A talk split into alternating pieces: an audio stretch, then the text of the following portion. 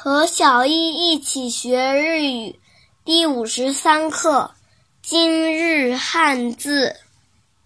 身体的“身”在日语当中，它有音读和训读两种读法。音读的时候读作“心”，“心”，“心”。比如身体，心呆，心呆，心呆。写成日语汉字也是身体。训读的时候读作咪咪咪，比如